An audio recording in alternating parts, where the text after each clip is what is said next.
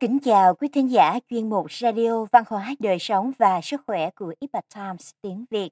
Hôm nay, chúng tôi hân hạnh gửi đến quý vị bài viết của tác giả Hoài Nhẫn Nhẫn có nhan đề Lòng hiếu nghĩa cảm động vạn vật. Bề tôi trung liệt khiến võ tắc thiên xúc động giải oan do dịch giả toàn phong chuyện ngữ từ bản gốc của The Epoch Times Hoa ngữ. Mời quý vị cùng lắng nghe. Nhân sĩ thời nhà Đường, An Kim Tàng, quê gốc ở Trường An, Kinh Triệu, là người hiếu nghĩa trung liệt và vô cùng hiếu thảo. Thân mẫu của ông qua đời vào năm đầu niên hiệu Thần Long. Ông đã mai táng bà ở vùng ngoại ô phía bắc Nam Quyết Khẩu của Đô Thành. Ông dựng một lều nhỏ bên cạnh ngôi mộ của mẫu thần để thủ hiếu, đồng thời tự xây dựng mộ đá và thạch tháp ngày đêm làm việc không ngừng nghỉ. Địa phương này vốn rất khô cằn, nhưng được cảm hóa bởi lòng hiếu thảo của An Kim Tàng. Một dòng suối đột nhiên chảy ra bên cạnh lều tranh của ông. Không chỉ vậy, cây mận còn nở hoa trong mùa đông khắc nghiệt. Chó và hươu đều đến chơi đùa. Khi đó, bổn đạo sứ Lưu Hoài Thận từng làm giám sát ngự sử, lại bộ viên ngoại lang hữu ngự sử đài trung thừa, tể tướng. Nghe được chuyện an kim tàng hiếu nghĩa cảm động trời đất, bèn báo cáo sự việc lên triều đình. Nhờ vậy, an kim tàng được ban thưởng một tinh kỳ, tức lá cờ, khen ngợi lòng hiếu thuận. Trong những năm niên hiệu cảnh vân, an kim tàng nhiều lần được thăng chức, trở thành hữu vũ vệ trung lan tướng. Sau khi huyền tông lên ngôi nhớ lại lòng trung nghĩa của An Kim Tàng, liền hạ chiếu ca ngợi công lao của ông. Đường Huyền Tông thăng ông làm hữu kiêu vệ tướng quân, đồng thời lệnh cho sử quan ghi chép sự tích của ông vào sử sách. Dưới thời trị vì của Đường Duệ Tông, An Kim Tàng là Thái Thường Nhạc Công, tức trông coi nhạc công cho các nghi lễ ở Tông Miếu. Lúc bấy giờ, Ông có một hành động trung nghĩa bảo vệ chủ nhân đã được ghi vào sử sách. Chuyện xảy ra vào thời gian võ tắc thiên lâm triều chấp chính. Khi đó, đường Duệ Tông Lý Đáng bị giáng xuống làm hoàng tử, ban họ ngô, chuyển đến Đông Cung.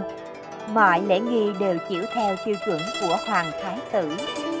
Còn Hoàng Thái tử thì bị giáng xuống làm hoàng tôn.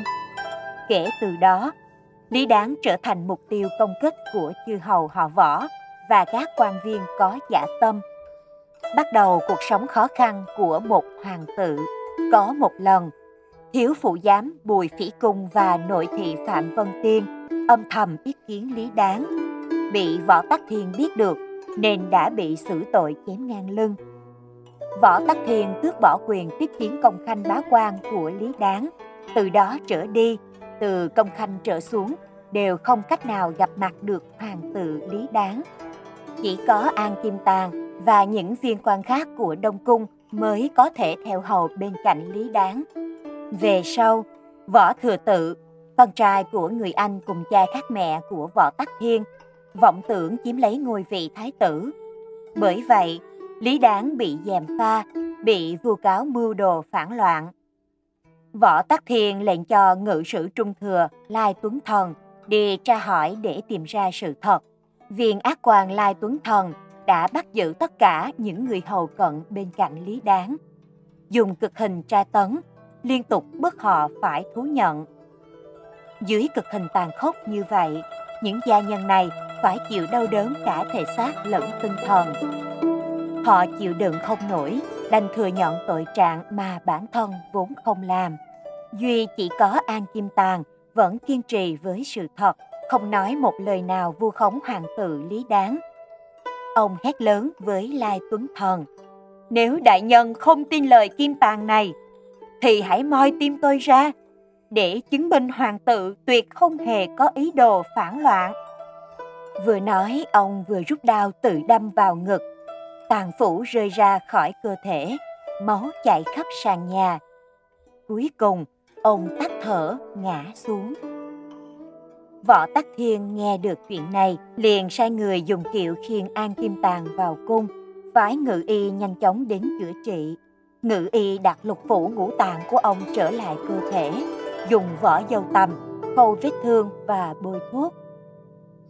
Sau một đêm, An Kim Tàng đã tỉnh lại một cách thần kỳ. Võ Tắc Thiên đến gặp ông, thở dài, nói con trai ta không cách nào chứng minh vô tội, không bằng lòng trung thành của ngươi. Sau đó, bà lệnh cho Lai Tuấn Thần dừng cuộc điều tra. Nhờ vậy, hoàng tử Duệ Tông cũng may mắn thoát nạn. Khi đó, các sĩ đại phu trong triều đều ca ngợi lòng trung thành của An Kim Tàng. Họ đều cho rằng đó là điều khó có thể làm được.